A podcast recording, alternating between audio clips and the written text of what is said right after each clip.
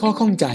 ทำไมน้ำมันแพง โลกร้อน ไฟฟ้าดับ แล้วเราจะแก้วิกฤตพลังงานนี้ รวมถึงจะลงทุนยังไงกันดี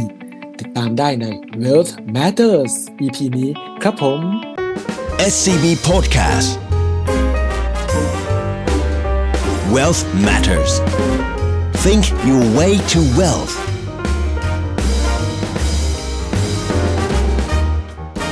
Presented by SCB Wealth สวัสดีครับ ขอต้อนรับเข้าสู่รายการ Wealth Matters เจาะลึกทุกประเด็นการเงินการลงทุน อินไซต์เข้มข้นแบบคนวงใน ผมออสตินเปียศักดิ์มนสันครับ แล้วก็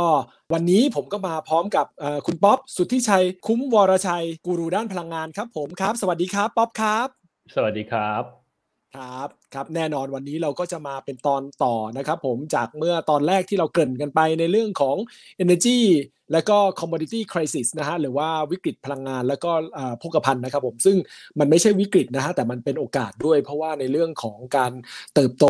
เรื่องของการวางแผนของการที่โลกเราจะไปสู่เรื่องของพลังงานสะอาด หรือว่า Clean Energy ก็มีมากขึ้น ประเด็นเหล่านี้เนี่ยเราจะลงลึกกันในวันนี้นะครับผมรวมถึงในยะต่อการลงทุนด้วย ก่อนอื่นนะครับผมขอเกริ่นก่อนว่าในช่วงนี้เนี่ย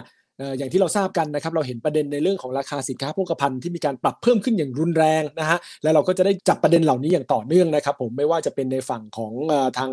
SCB Wealth เองนะฮะที่มองภาพนี้อย่างต่อเนื่องนะครับผมตัวเรื่องของประเด็นเรื่องก๊าซธรรมชาติ แล้วก็ราคาพลังงานเนี่ยทางเรานะฮะรวมถึงคุณป๊อปเองเนี่ยก็ได้จับตาในเรื่องนี้มาตลอดนะครับผมก็มีการสื่อสารออกมาอย่างต่อเนื่องในหลายช่องทางนะครับผมซึ่งตอนนี้เนี่ยประเด็นเหล่านี้ก็รุนแรงกันขึ้นเรื่อยๆนะฮะไม่ว่าจะเป็นในเรื่องของราคาน้ำมันดิบนะฮะตัวที่ตามกันก็คือน้ำมันดิบเบรนท์เนี่ยตอนนี้ก็พุ่งเกิน 80 ดอลลาร์ต่อบาร์เรลแล้วนะซึ่งถือว่าเป็นเลเวลที่สำคัญเลยนะหรือราคาก๊าซธรรมชาติ ราคาถ่านหินที่หลายอันก็ขึ้น all time high นะครับผมแล้วก็มีการส่งผลกระทบต่อเรื่องของการผลิตไฟฟ้าในประเทศอย่างจีนอย่างอินเดีย ซึ่งเป็นประเทศยักษ์ใหญ่อย่างที่เราทราบกันนะครับฉะนั้นวันนี้เรามาจะหาคำตอบเจาะลึกในวิกฤตเหล่านี้นะฮะรวมไปถึงเรื่องของประเด็นด้าน Clean Energy นะครับผมที่มีการประชุมกันใน COP26 ที่เราได้เกริ่นไปในตอนที่แล้วนะครับผมว่าเออเนี่ยนี่คือการวางแผนโลกว่าจะโลกที่จะว่าเรียกว่าโลกเขียวสิว่าเป็นโลกที่เขียวมากขึ้นนะครับผมเราดูแลธรรมชาติมากขึ้นเนี่ยเราทุกคนนะประเทศพัฒนาแล้วประเทศกำลังพัฒนาจะทำได้ยังไงนะครับผมเราต้องมาหาคำตอบนี้กันนะแต่ก่อนอื่นเนี่ยอยากจะให้น้องป๊อปเนี่ยได้ช่วยสรุปถึงวิกฤตพลังงาน และก็วิกฤตโภคภัณฑ์ที่เกิดขึ้นในโลกในปัจจุบันนะครับว่าเกิดจากอะไรมองภาพว่ายืดเยื้อแค่ไหนนะครับแล้วก็มีคีย์มายส o n e หรือว่ามีประเด็นมีจุดอะไรที่เราควรจะต้องจับตาบ้างครับผมเชิญครับครับในส่วนของตัวตัววิกฤตพลังงานเนี่ย ผมว่าจริงๆก็คือ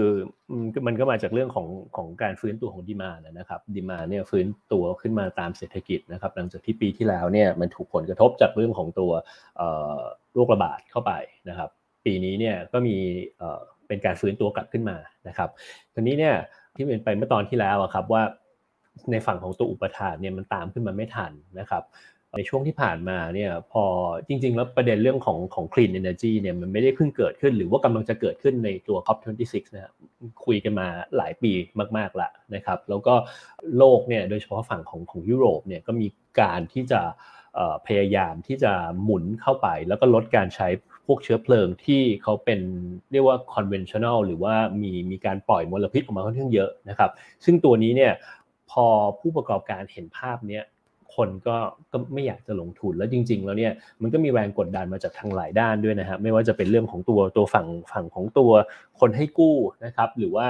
แม้กระทั่งในแง่ของการลงทุนในในตลาดทุนเองเนี่ยก็มีหลายกองทุนที่ที่จะไม่ลงในพวกธุรกิจที่ที่มีการปลดปล่อยตัวคาร์บอนออกมาเยอะนะฮะเพราะฉะนั้นเนี่ยภาพก็คือในแง่ของตัวตัว market ก็ไม่ได้ support ด้วย เพราะฉะนั้นเนี่ยการลงทุนในพวกนี้ตั้งแต่หลาย ๆ ปีที่ผ่านมาเนี่ยกก็ลดน้อยลงไป พอลดน้อยลงไปเนี่ยนะครับการฟื้นตัวของ demand ที่มันเร่งตัวขึ้นมาเร็วขนาดนี้เนี่ยก็ตอบสนองไม่ทัน ราคาก็พุ่งขึ้นไปค่อนข้างแรง แล้วก็ผมว่าปีนี้เนี่ยมันก็เป็นอะไรที่ที่ค่อนข้างที่จะความแตกต่างนิดหนึ่งนะครับ ต้นปีเราเริ่มฤดูหนาวของต้นปีที่ผ่านมาเนี่ยด้วยฤดูหนาวที่ค่อนข้างรุนแรงมากนะครับ เราอาจจะเห็นข่าวว่าเท็กซัสเนี่ยมีหิมะตกนะครับ ตัวเนี้ยก็เป็นตัวหนึ่งที่ทำให้การใช้แก๊สเนี่ยมันพุ่งสูงขึ้นนะครับ ราคาก็ก็พุ่งสูงขึ้นไปเกิน 30 เหรียญณตอนนั้นนะครับ ในส่วนของตัวพอฤดูหนาวผ่านพ้นไปปุ๊บเนี่ยราคามันก็กลับถอยลงมานะฮะแต่ว่าในส่วนของตัว inventory อะฮะมันก็ยังไม่ได้กลับมาสู่ในจุดที่มันควรจะเป็นก็คือถูกใช้ไปเติมไม่ทันพอเติมไม่ทันก็ก็ต่ำพอต่ำปุ๊บเนี่ยพวกอุตสาหกรรมที่เป็นเกี่ยวกับ ภคภัณฑ์หรือ commodity เนี่ยมันเป็นอะไรที่ค่อนข้างที่จะมองเห็นภาพชัดนะครับ คือการใช้มีจริง ๆ เพราะฉะนั้นเนี่ยถ้าเกิดว่าปริมาณสำรองต่ำปุ๊บเนี่ยราคามันก็พร้อมที่จะพุ่งสูงขึ้นไปมากพอสมควรนะครับในภาพของตัวยุโรปเองเนี่ยอย่างที่เมื่อสักครู่ผมกล่าวไปนะครับว่าช่วงที่ผ่านมาเขาก็มีการไปลงทุนในพวกพลังงานสะอาดกันเยอะนะครับ มีการลงทุนเกี่ยวเรื่องของพลังงานลม เรื่องแสงแดดอะไรอย่างเงี้ย แต่ปัญหามันคือว่าปีนี้ก็ก็เกิดอีกนั่นแหละ ก็คือลมดันไม่ค่อยหมุนพอมันไม่ค่อยหมุนเนี่ยการผลิตไฟฟ้าก็ทำได้น้อยนะฮะจีนเนี่ยสร้างเขื่อนขึ้นมาเยอะมากเลย ปีนี้ดันน้ำแรงพอเป็นอย่างนี้ปุ๊บเนี่ยโรงไฟฟ้าพลังน้ำก็ผลิตได้น้อยนะครับ ทุกคนก็ต้องไปใช้โรงไฟฟ้าเป็น conventional หรือว่าโรงไฟฟ้าความร้อนแบบดั้งเดิมนะฮะเพราะฉะนั้นเนี่ยตัว inventory ยังไม่ได้ถูกสร้างขึ้นมา ในขณะที่ความต้องการในช่วงฤดูร้อนเนี่ย กลับขึ้นมาละนะครับฤดูร้อนเนี่ยเพิ่งจะผ่านไปไม่กี่เดือนที่ผ่านมานี่เองนะฮะเราก็เราก็จะเห็นข่าวว่ามันมีคลื่นความร้อนมาร้อนมากๆ คนก็ใช้ไฟกันเยอะ ดังนั้นเนี่ย inventory ก็ต่ำนะครับดีมานสูง อุปทานไม่พอนะฮะอันนี้ก็เป็นสาเหตุที่ทำให้ราคาพุ่งสูงขึ้นมา แล้วเรากำลังจะเดินหน้าเข้าไปสู่หน้าหนาวนะครับหน้าหนาวเนี่ยจริงๆ เริ่มเริ่มในช่วงปลายปีนะครับแต่ว่าการทำความร้อน ความอบอุ่นเนี่ยมันเริ่มกันตั้งแต่ประมาณสักปลายเดือนพฤศจิกานะฮะเพราะฉะนั้นเนี่ยช่วงเดือนตุลาก็เป็นช่วงที่เขาเริ่ม build inventory กันนะฮะดังนั้นเนี่ยก็มีการแย่งกันซื้อก็เกิดเรื่องของราคาที่มัน spiral ขึ้นไปนะครับตรงนี้ก็เป็นจุดหนึ่งที่ทำให้ราคาเพิ่มขึ้นมานะฮะสาเหตุอีกส่วนหนึ่งก็คือผมว่าเป็นเรื่องของตัว renew ที่พลังงานหมุนเวียนเนี่ยที่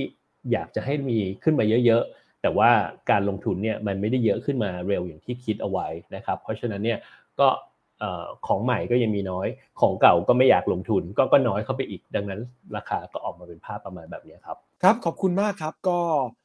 ทางคุณป๊อปก็ได้ฉายภาพอย่างชัดเจนนะครับ ผมในเรื่องของภาพสาเหตุของการที่เกิดวิกฤตพลังงานในช่วงนี้นะครับ ไม่ว่าจะเป็นเรื่องของการลงทุนที่ลดน้อยลงไป เพราะว่าคนก็หันไปดูในเรื่องของพลังงานสะอาดมากขึ้นนะครับ ผม แต่ปรากฏว่าฤดูหนาวที่รุนแรงขึ้นตั้งแต่ปีที่แล้วนะฮะที่ที่คุณป๊อปพูดเรื่องของเท็กซัสหิมะตกก็เออจำได้จริงๆนะฮะว่าเออมันตกจริง ๆ แล้วตอนนั้น เซอร์ไพรส์มากในหลายสิบปีเลยก็ว่าได้นะเท็กซัสที่อยู่ทางใต้นี่ไม่น่าจะเกิดหิมะตกได้ก็ตกนะครับผมก็ทำให้เกิดในเรื่องของต้องใช้พลังงานค่อนข้างเยอะเนี่ยจริงๆอันนี้ผมขอเสริมว่าเออหรือว่ามันเป็น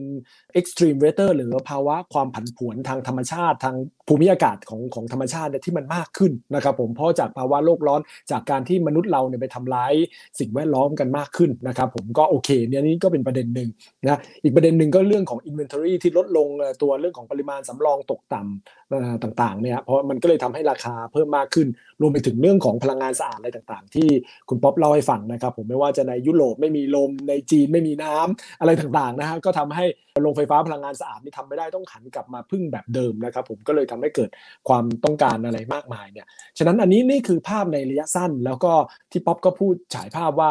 ในระยะ ยาวรวมถึงจริง ๆ แค่ข้างหน้าเนี่ยเรากำลังเข้าสู่หน้าหนาว ซึ่งแน่นอนว่ามันก็ทำให้ความเสี่ยงก็มีมากขึ้นอะไรต่างๆ ฉะนั้นอยากให้ทางคุณป๊อปเนี่ยฉายภาพในเรื่องของภาพระยะยาวมากขึ้นนะครับผมว่าแล้วถ้าเผื่อตอนนี้เนี่ยการส่งผ่านระหว่างพลังงานแบบดั้งเดิมกับพลังงานสะอาดเนี่ยมันเหมือนตะกุกตะกักมีปัญหาอยู่ในช่วงนี้ แล้วในแนวโน้ม 1 ปี 5 ปี 10 ปีข้างหน้าเนี่ยเรื่องของ transition เรื่องของการส่งผ่านเนี่ยมันจะเป็นยังไงบ้างครับผม กลับไปตอบที่ที่เมื่อสักครู่พี่ออสตินพูดก่อนนะฮะว่าเรื่องของหิมะตกไม่ถูกที่หรือว่าพายุพายุที่มันแรงๆหรือว่าแรงเนี่ยผมว่าอันนี้มันคือโหมโรงจริงๆ มันคือภาพที่เป็นสิ่งที่เกิดขึ้น เพราะว่าการเปลี่ยนแปลงทางภูมิอากาศนะครับ ซึ่งอันเนี้ยก็ก็เป็นจุดหนึ่งแหละครับที่ทางผู้นำหลายๆประเทศเนี่ยเขาก็มองเห็นภาพเดียวกัน ดังนั้นเนี่ยก็มีการประชุมในส่วนของตัว COP26 ขึ้นมานะครับ ซึ่งตอนนี้เนี่ยประชุมนะครับ เป้าหมายจริง ๆ ก็คงอยากที่จะมีการคุมนะครับอุณหภูมิเนี่ยไม่อยากจะให้มันสูงขึ้นไปเกิน 1.5 องศานะครับในส่วนตรงนี้ต้องบอกว่ามันมีการ implement ให้เข้มข้นมากขึ้นนะฮะจากเดิมที่ตอนสมัยตอนปี 2015 เนี่ยตอนนั้นการประชุมที่ปารีสเนี่ยนะครับ COP21 เนี่ยก็มีการพูดถึงว่า ให้เพิ่มสูงขึ้นได้ 2 องศานะครับ แต่ว่าอันนี้เนี่ยก็พยายามที่จะดึงลงมาให้เหลือ 1.5 นะครับคำถามคือ 0.5 ถึง 1 เนี่ยมันมันดูมันดูตัวเลขมันแค่นิดเดียวเองอะครับ แต่ว่าจริง ๆ แล้วเนี่ยต้องเรียนว่านิดเดียวตรงนี้มันมันทำให้เกิดการเปลี่ยนแปลงอย่างที่เมื่อสักครู่ทางพี่ออสตินได้พูดไปนะครับ แล้วก็ในส่วนของตัว ถ้าเกิดเรามองย้อนกลับไปยุคอุตสาหกรรมก่อนยุคอุตสาหกรรมเนี่ยจนมาถึงตอนนี้โลกเราเนี่ยอุณหภูมิสูงขึ้นมาประมาณสัก 1 องศานิดๆนะครับซึ่งมันก็มีวิกฤตอะไรต่างๆ เพิ่มขึ้นมาพายุก็รุนแรงมากขึ้นจำนวนพายุก็ออกมาเยอะขึ้น น้ำท่วมนะครับ อย่างที่เราเห็นเห็นกันอยู่นะฮะตรงนี้ก็เป็นจุดหนึ่งนะครับ ดังนั้นเนี่ยความคาดหวังผมว่าคงอยากที่จะให้มีมีการมาลงนาม หรือว่ามีการสร้างพันธสัญญากันขึ้นมาของในแต่ละประเทศนะครับ ว่าจะทำอะไรเพื่อที่จะลดการปล่อยคาร์บอนได้บ้างนะครับ ซึ่ง ตามข่าวในช่วงเดือนตุลาที่ผ่านมาเนี่ยทางด้านของทางนายกของอังกฤษเนี่ยก็มีการพยายามไปพูดถึงแตกถึงประเทศนู้นประเทศนี้อยู่เรื่อยๆครับว่าเออเร่งขึ้นมาเร็วนิดนึงได้ไหม 2060 มันเป็น 2050 ได้หรือเปล่านะครับ อันเนี้ยก็คงจะไป finalize กันนะครับอยู่ที่การประชุมนะครับ ซึ่งเราก็คงจะได้เห็นภาพอันนี้ออกมานะฮะ ในส่วนของตัวในอนาคตเนี่ยผมว่าพอมีเกี่ยวกับเรื่องการลดคาร์บอนขึ้นมาปุ๊บเนี่ย มันก็ยังจะมีอุตสาหกรรมแหละฮะที่ยังมีการปล่อยคาร์บอนเยอะอยู่นะครับเพราะฉะนั้นเนี่ยก็คงจะต้องมีการจัดตั้งตลาดการซื้อขายคาร์บอนเครดิตขึ้นมาอีกหลาย ๆ ตลาดทั่วทั้งโลกนะครับ ตอนนี้ตลาดใหญ่ที่สุดเนี่ยอยู่ที่ยุโรปนะครับ คือ EU ETS นะฮะ ก็มีละนะครับ เมืองไทยเราเองเนี่ยก็มีการพูดกันถึงเหมือนกันนะครับว่า ในอนาคตก็ต้องมีการจัดตั้งขึ้นนะครับ เพราะว่ามันมีคนพอรูดเยอะมีคนพอรูดน้อยก็เอามาเอามาเทรดกันนะครับเพื่อให้เน็ตมาแล้วมันเป็นศูนย์ให้ได้นะครับปัญหาพลังงานที่เกิดขึ้น ก็จริงๆก็เป็นการส่งสัญญาณเตือนนิดนึงเหมือนกันนะฮะว่าการ transition ไปเร็วๆเนี่ยมันมันก็อาจจะเกิดปัญหานะอะไรที่มันเปลี่ยนแบบหน้ามือเป็นหลังมือเนี่ยถ้าเกิดว่าโลกมันยังไม่พร้อมที่จะรับอย่างเงี้ยครับก็จะเกิดวิกฤตพลังงานแบบที่เราเห็นแบบนี้เกิดขึ้นไปอีก ผมว่ามีการยกประเด็นนี้ขึ้นมาพูดแน่ๆว่าแก๊สแพงแบบนี้เนี่ยไปไม่ไหวนะ แล้วถ้าเกิดว่าคุณยังลงทุนไม่พอเราจะทํำยังไงนะครับ ก็แต่มุมหนึ่งที่ผมมองเนี่ยคือต่อให้มีการพูดกันถึงเรื่องนี้ก็นะฮะแต่ว่าทิศทางหลักของการเปลี่ยนถ่ายไปสู่พลังงานสะอาด ผมว่ามันจะยังไม่เปลี่ยนไปนะครับ ยังไงแล้วเนี่ยผาดเนี้ยยังไงเป็นผาดที่เราต้องเดินไปแน่ๆโดยเฉพาะอย่างยิ่งทางฝั่งของยุโรป แม้ว่ายุโรปเองเนี่ย จะถูกปัญหาเรื่องของราคาแก๊สที่สูงขึ้นมา เป็นประวัติการเลยนะฮะตรงนี้ไม่น่าที่จะทำให้ทางผู้นำของกลุ่มประเทศตรงนี้มีการเปลี่ยนมุมมองไปจากเดิมมากนักนะครับ เพียงแต่ว่าอาจจะมีอะไรที่เปลี่ยนไปจากเดิมนิดๆหน่อยๆ ผมว่าอาจจะเป็นในแง่ของการเร่งการลงทุนในภาคของพลังงานสะอาดให้เร็วขึ้นแล้วก็มากขึ้นนะครับ เพื่อที่จะเป็นตัว พลังงานสำรองคือให้ฝั่งของพลังงานสะอาดเนี่ยมันมีสัดส่วนเยอะขึ้นมามากพอ การพึ่งพิงในฝั่งของตัวพลังงานแบบดั้งเดิมเนี่ยก็จะลดลงไปนะครับ ซึ่งถ้าเกิดมองในภาพนี้เนี่ยเราก็เริ่มต่อจิ๊กซอว์ได้แล้วล่ะว่าการลงทุนในระยะกลางถึงยาวเนี่ยกลุ่มที่เป็นพลังงานหมุนเวียน หรืออะไรที่เกี่ยวข้องกับ supply chain นะครับที่เกี่ยวข้องกับกับพลังงานหมุนเวียน โดยเฉพาะอย่างยิ่งผมว่าแบตเตอรี่น่าจะดูมีความน่าสนใจ มากๆนะครับสำหรับการลงทุนในอนาคตนะฮะในขณะที่ฝั่งของกลุ่มที่เป็นพลังงานดั้งเดิม หรือว่าที่เราเรียกกันว่าฟอสซิลเนี่ยยังจะคงถูกกดดันต่อไป เพราะว่าถ่านหินเนี่ยถูกตีหน้าว่าเป็นคนที่ปล่อยมลภาวะออกมาเยอะที่สุดเลยนะครับ เพราะฉะนั้นเนี่ยถ่านก็คงยังเป็นอะไรที่ถูกกดดันอยู่ คืออาจจะไม่มีการลงทุนเพิ่ม หรืออไม่ปล่อยเงินกู้อะไรต่างๆนะครับ แต่ว่าในขณะที่ฝั่งของก๊าซกับน้ำมันเนี่ยน่าจะมีการลงทุนต่อเนื่อง แล้วก็ อาจจะไม่ได้กดดันเหมือนเดิม มีการผ่อนปลนมากขึ้นดีกว่านะครับ ไม่ไปกดดันมากเหมือนกับในช่วงที่ผ่านมา เพราะฉะนั้นเนี่ยการลงทุนในส่วนของตัวแก๊สกับน้ำมันเนี่ยผมมองว่าในช่วง 5-10 ปีข้างหน้าเนี่ยยังน่าจะมีการลงทุนไปต่อนะครับ เพื่อผมว่ามันเป็นคู่ขนานแล้วครับ ระหว่างที่พลังงานสะอาดยังขึ้นมาไม่ได้เต็มที่ส่วนเนี้ก็ยังจะต้องเดินหน้าไปต่อ เพื่อป้องกันวิกฤตพลังงานไม่ให้เกิดซ้ำหรือว่าถ้ามันจะมีเกิด ผมว่ามันมีเกิดอยู่แล้วล่ะ แต่ว่าไม่ให้มันมีความรุนแรงมากไปกว่าที่เห็นในช่วงที่ผ่านมาครับ ครับขอบคุณครับป๊อปครับก็เห็นภาพชัดเจนเลยนะครับ ผมในเรื่องของตัวภาพระยะยาวของการเปลี่ยนผ่านนะครับผมไปสู่เรื่องของพลังงานสะอาดมากขึ้น ซึ่งเป็นแนวโน้มระยะยาวในระยะต่อไปนะครับเรื่องของทิศทางของการดูแลด้านพลังงานนะครับผมนะฮะโดยเฉพาะ COP26 ที่ป๊อปว่านะครับผมว่าเขาพยายามจะคุมไม่ให้อุณหภูมิเกิน 1.5 องศาต่อไปนะครับผมซึ่งแน่นอนนายกอังกฤษคุณบริสจอนสันก็พยายามเต็มที่จะเร่งให้เกิดขึ้นในปี 2050 ให้ได้นะครับผมผมเรียนเสริมนิดนึงนะฮะพอดีไปเห็นกราฟกราฟหนึ่งของทางฝั่งของ IEA นะฮะ International Energy Agency นะครับผมเขาทำถ้าเราไม่มีการเปลี่ยนแปลงจากรูปแบบปัจจุบันเลยตอนนี้เนี่ยโลกเราทั้งโลกในต่อปีต่อปีเนี่ยมีการผลิตตัวคาร์บอนไดออกไซด์นะครับผมซึ่งเป็นผลพวงจากการผลิตจากกิจกรรมทางเศรษฐกิจเนี่ยถึงประมาณ 30,000 ล้านตันต่อปีนะครับถือว่าโอ้โหเยอะมากนะครับผมแต่ว่าถ้าเผื่อมีการคุมมากขึ้นโดยระดับปัจจุบันเนี่ยนะฮะในปี 2050 จะเหลือประมาณ 20,000 ล้านตัน นะครับผมแต่ว่าตามที่ป๊อปว่าเลยว่าเออเนี่ยพวกทางลีดเดอร์หรือว่าผู้นำเนี่ยเขาสัญญาว่าใน 2050 เนี่ยจะพยายามให้ยุติในเรื่องของการผลิตก๊าซเรือนกระจกให้ได้นะครับผมรวมถึงก๊าซคาร์บอนไดออกไซด์เนี่ยนะฮะให้เหลือศูนย์เนี่ยซึ่งโอ้โหมันยากนะจาก 30,000 ล้านเหลือศูนย์เลยนะครับผมแล้วก็อย่างที่เราเห็นว่าถ้ามีการในเรื่องของการเปลี่ยนผ่านหรือว่า transition อย่างไม่สมูทนะครับผมอย่างในปีนี้เนี่ยสิ่งที่เกิดขึ้นคือพลังงานสะอาดเนี่ยก็ยังมี capacity ในการผลิตหรือว่ามีกำลังการผลิตไม่มากพอ ก็เลยต้องหันมาพึ่งพลังงานปกติที่เรียกว่าพลังงานสกปรกเนี่ยบางท่านเรียกอย่างนั้นน่ะมันก็เลยทำให้ในเรื่องของเกิดปัญหาติดขัดมากขึ้น โดยเฉพาะพลังงานแบบปกติการขุดเจาะน้ำมันการในเรื่องของก๊าซธรรมชาติก็ไม่ได้มีการลงทุนมาในช่วงหลังๆนะครับผมเพราะว่าทุกคนก็คิดเหมือนกันว่าเอ้ยต่อไปโลกจะเป็นพลังงานสะอาดมากขึ้นอะไรต่างๆ มันก็เลยกลายเป็นปัญหานะครับฉะนั้นต่อไปเนี่ยทางลีดเดอร์หรือผู้นำคงต้องมาคิดกันมากขึ้นแล้วว่าจะมีการที่จะผลักดันยังไงนะครับผมซึ่งป๊อบก็มองว่าเรื่องของในระยะต่อไปในการลงทุนในเรื่องของพลังงานหมุนเวียนเนี่ยรวมถึงแบตเตอรี่ก็จะมีมากขึ้นด้วยนะครับผมรวมไปถึงการลงทุนในพลังงานแบบปกติ เช่น พวกเรื่องของน้ำมัน พวกเรื่องของก๊าซธรรมชาติก็ยังมีอยู่ แต่ถ่านหินอาจจะน้อยลง ซึ่งผมก็ขอเสริมนิดนึงนะครับผมว่าถ้าเผื่อเราเน้นในเรื่องของการผลิตแบตเตอรี่ในอนาคต เพื่อให้แบตเตอรี่นี่มีประสิทธิภาพดีขึ้นเลยต่างๆนี่นั่นแปลว่าความต้องการในสินแร่พวกแร่ธาตุหายากนะครับผมพวกลิเธียมพวกลิเธียมไอออนใช่ไหมฮะเรื่องของตัวนิกเกิลโคบอลต์อะไรต่างๆ มันคงยังมีความจำเป็นอยู่เยอะอยู่เหมือนกันนะครับ ผมก็จะทำให้เรื่องของราคาพวกโภคภัณฑ์เหล่านี้ค่อนข้างสูงขึ้นนะครับผมอันนี้ก็ชัดเจนเลยครับที่ทางป๊อปได้เล่าให้เราฟังนะครับ ผมฉะนั้นคำถามสุดท้ายแล้วกันของ episode นี้ก็คือว่าอยากให้คุณป๊อปได้วิเคราะห์ถึงภาพระยะสั้น และก็ระยะยาวของวิกฤตพลังงาน ว่าจะเป็นยังไงต่อไป แล้วก็ภาพทั้งหมดนี้เนี่ยทางคุณป๊อปเนี่ยให้คำแนะนำในการลงทุนในระยะต่อไปยังไงบ้างครับผมครับ ก่อนที่จะไปถึงตรงนั้นนะผมขอเสริมที่พี่ออสตินพูดเมื่อสักครู่นิดหนึ่งนะครับว่าด้วยเทคโนโลยีที่เรามีอยู่ในปัจจุบันเนี่ยเราอาจจะยังไปไม่ถึงไอตัว net zero นะคืออาจจะมองเห็นภาพแล้วแหละแต่ว่าไอพวกเทคโนโลยีพวกนี้มันอยู่ระหว่างการที่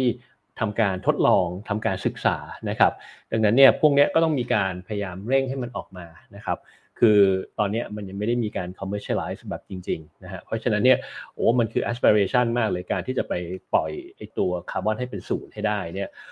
ในภาพของตัวคาร์บอนเป็นศูนย์เนี่ยสิ่งที่เกิดขึ้นก็คือจะคุมตัวอุณหภูมิให้ได้ไม่ถึง 1.5คำถามคือ แล้วถ้าเกิดเราไม่ทำอะไรเลยวันนี้เป็นยังไง ผมเข้าใจว่าทาง IEA เนี่ยพูดกันถึงว่าถ้าไม่ทำอะไรเลยเนี่ยจะบวกขึ้นไปประมาณทัก2.7 นะฮะซึ่งซึ่งเป็นตัวเลขที่อย่างที่เรียนไปตอนต้นนะครับว่า0.5ถึง1เนี่ยมันมันมีความสำคัญมากพอสมควรนะครับ เพราะฉะนั้นเนี่ยก็เป็นจุดหนึ่งที่เขาคงให้ความสำคัญภาพสั้นๆ มองยังไงนะครับ กลับมาตอบตรงนี้นะฮะผมว่าในส่วนของการลงทุนเนี่ยจริงๆเมื่อสักครู่ผมตอบไปแล้วเดี๋ยวผมคงแรับสั้นๆนะครับในภาพของตัวมองในในแง่ของตัววิกฤตพลังงานตอนนี้ในระยะสั้นนะครับ ผมว่ารัฐบาลต่างๆเนี่ยก็คงจะมีการเข้ามาช่วยนะครับ ในแง่ของของการช่วยในภาพของการอุดหนุนนิดนึงนะฮะว่า ตอนนี้ราคาพลังงานมันสูงขึ้นมานะครับก็เพื่อที่จะทำให้ช่วงเริ่มต้นของการ transition เนี่ยมัน smooth นะฮะก็ก็จะมีการที่จะเข้ามามามาช่วยทำให้เขาประชาชนเนี่ยไม่ห่วงกระเป๋ามากเกินไปนะนะครับก็คืออาจจะมีการอุดหนุนนะครับหลายๆประเทศเนี่ยก็ก็เริ่มมีการประกาศนโยบายพวกนี้ออกมานะครับรวมถึงประเทศไทยเราเองเนี่ยก็เรื่องของราคาดีทรงดีเซลอะไรก็ก็มีการมีการพยายามที่จะอุดหนุนกันอยู่นะครับแล้วก็ใน อีกมุมหนึ่งก็คือว่าในส่วนของตัวภาพระยะกลางถึงยาวเนี่ยผมว่าในส่วนของตัวพลังงานสะอาดเนี่ยก็คงต้องมีการเร่งการก่อสร้างนะครับเร่งการลงทุนมากขึ้นนะฮะเพื่อที่จะทำให้เรามีของอะไปสู้กับคนอื่น ก็คือในที่นี้ก็คือว่ามีสัดส่วนของพลังงานหมุนเวียนการการผลิตไฟฟ้าพวกนี้ให้มันเพียงพอนะครับในส่วนของตัวภาพของฟอสซิลเองเนี่ย ผมว่าระยะที่ที่เกินกว่า 10 ปีขึ้นไป ซึ่งมันเป็นระยะยาวมากเนี่ยนะฮะถ้าเกิดให้มองวันนี้เนี่ยซึ่งอาจจะผิด แต่ว่ามองเร็วๆเนี่ยผมว่าคนที่ต้นทุนสูงก็อาจจะต้องค่อยๆ ล้มหายตายจากไปนะครับ แล้วก็ในแง่ของการ power ของของการ control เนี่ยก็ก็น่าจะยังอยู่ในในในส่วนของตัวผู้ผลิตที่มีต้นทุนต่ำก็คือกลุ่ม o p e ปอยู่นะครับ แล้วก็การลงทุนในอนาคตเนี่ยผมว่าก็จะ คือสัดส่วนอาจจะน้อยลง แต่ว่ามันก็เป็นตัวสวิงนะฮะเพราะฉะนั้นเนี่ยผมว่าภาพเกินกว่า 10 ปีขึ้นไปเนี่ยอาจจะมองยาก แต่ก็ยังเชื่อว่าจะเป็นแบบนั้นอยู่ แต่ว่าถ้าเกิดภายในระยะจากตอนนี้ไปถึง 10 ปีข้างหน้า ผมก็ยังเชื่อนะฮะว่าเอ่อยกเว้นถ่านหินตัวเดียวที่ที่ที่น่าจะค่อยๆ มีการลดไปเรื่อยๆ แต่ว่าถ้าเกิดเป็นก๊าซหรือว่าน้ำมันเนี่ยผมยังเชื่อว่ามันยังจะมีความสำคัญอยู่ แล้วก็ยังจะต้องมีการเน้นให้มีการลงทุนอยู่ เพื่อที่จะป้องกันความผันผวนที่จะเกิดขึ้น นะครับเมื่อกี้เรามีการแตะไปถึงเรื่องของตัวแหล่งแร่อะไรต่างๆด้วยนะครับ พวกมันก็จะมีธุรกิจอุตสาหกรรมใหม่ หรือว่าเหมืองใหม่ ๆ ที่ออกมาที่จะไปต่อยอดกับพวกพลังงานสะอาด พวกนี้นะฮะก็ในอดีตที่ผ่านมาเนี่ยผมว่าน้ำมันเนี่ยเป็นสินค้าหรือว่าเป็นสิ่งที่จำเป็นที่สุดเลยนะฮะคราวนี้เนี่ย พอประเด็นอะไรต่างๆเนี่ยเราจะเห็นเรื่องของ geopolitics เนี่ยมันก็จะไปอยู่ที่ Middle East นะฮะคราวนี้เนี่ยมันก็อาจจะมีการหมุนนะครับไปสู่ประเทศที่ในอนาคตมันมีแร่ที่จำเป็นสำหรับการที่เอาไปทำพวกพลังงานทดแทน ซึ่งอันเนี้ยก็คือเป็นภาพของอนาคตที่เอ่อ tension ตรงเนี้ยก็อาจจะมีการขยายวงหรือว่าหมุนไปอยู่ที่ที่อีกสักจุดหนึ่งนะครับในส่วนของตัวการลงทุนเองเนี่ยนะครับผมว่าถ้าเกิดลงทุนในภาพสั้น แล้วก็ต่อเนื่องไปถึงยาวเนี่ยผมว่าเอ่อกลุ่มที่เป็น ลงทุนในพลังงานหมุนเวียนหรือแบตเตอรี่หรือว่า supply chain ที่เกี่ยวข้องเนี่ยผมว่ามีความน่าสนใจที่น่าลงทุนได้นะครับ ในขณะที่ฝั่งของตัวแก๊สหรือว่าน้ำมันเนี่ยผมก็ยังยังเชื่ออยู่นะครับว่าในช่วง 5 ปีแรกถึงจริงๆ อาจจะมองไปถึง 10 ปี ยังสามารถที่จะลงทุนได้ แต่ว่าอาจจะมองเป็นลักษณะของสั้นกว่า คือ คือเล่นเป็นลักษณะของการเป็นสไตล์ของการเทรดดิ้งนะครับแล้วก็ซื้อขายเป็นรอบๆ ซึ่งในช่วง 10 ปี ผมว่ามันมีหลายรอบที่ทำให้สามารถที่จะลงทุนได้อยู่ละในในกลุ่มพวกนี้นะครับชัดเจนมากครับคุณป๊อปครับในเรื่องของภาพแนวโน้มระยะกลางระยะยาวของตัวภาพของพลังงานนะครับผมรวมถึงคำแนะนำนะไม่ว่าจะเป็นในเรื่องของเทคโนโลยีในปัจจุบันเนี่ยยังไม่ถึง net zero emission แต่ว่าก็ต้องเร่งพัฒนานะอย่างที่ว่าเพราะไม่งั้นเนี่ย โอ้อุณหภูมิจะขึ้นไปถึง 2.7 องศานะครับซึ่งถ้าเป็นจริงเนี่ยโอ้โหน้ำท่วม คงมีค่อนข้างเยอะเลย อันนี้ไม่ได้มาขู่หรือทำให้ตกใจกันนะครับผมแต่ถ้าฟังจากที่เล่าให้ฟังแล้วเนี่ยแสดงว่า อ้มันมีความเสี่ยงค่อนข้างเยอะเรื่องของความผันผวนของภูมิอากาศโลกนะครับ ผมก็คงต้องระมัดระวัง แล้วก็พวกเราก็คงต้องจริงจังแล้วล่ะในเรื่องของการที่จะลดทอนเรื่องของการใช้มลภาวะอะไรต่างๆนะครับ ผมแล้วก็ในภาพของตัวภาพระยะกลางระยะยาวเนี่ยแน่นอนว่าการลงทุนในเรื่องของพลังงานสะอาดอะไรต่างๆ มันก็คงจะต้องมีมากขึ้น แต่ว่าแน่นอนพลังงานแบบ ปกตินะครับผมโดยเฉพาะก๊าซธรรมชาติเรื่องของน้ำมันเนี่ยก็คงยังอยู่นะครับผมก็ลงทุนได้ที่แนะนำนะครับว่าอาจจะเป็นรอบๆไปหรือว่าช่วงๆไป แต่ว่าในเรื่องของภาพระยะยาวเนี่ยตัวพลังงานสะอาดยังไงก็ต้องมานะครับผมเรื่องของรวมไปถึงเรื่องของเหมืองแร่ธาตุหายากอะไรต่างๆเนี่ยก็น่าจะยังอยู่ด้วยนะครับผมซึ่งน่าสนใจเลยนะในเรื่อง geopolitics ด้วยนะครับผมว่า ก่อนหน้านี้เนี่ยอำนาจในการต่อรองในตะวันออกกลางนี่มีค่อนข้างสูงนะฮะแต่ต่อไปถ้าเผื่อคนที่คอนโทรลในเรื่องของแร่ธาตุหายาก ซึ่ง บางส่วนก็คือจีนนะครับผมเพราะว่าเขาก็เข้าไปหาซื้อไอเหมืองแร่พวกแร่โคบอลต์แร่อะไรต่างๆ ในแอฟริกามาค่อนข้างเยอะนะฮะก็ต่อไปเขาพลังในการต่อรองในระดับโลกเขา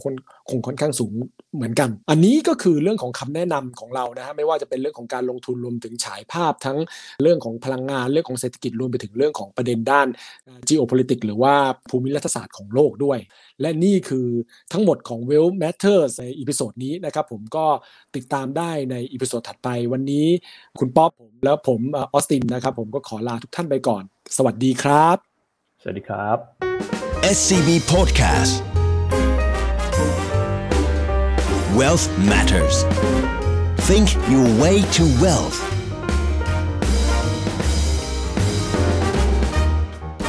presented by SCB Wealth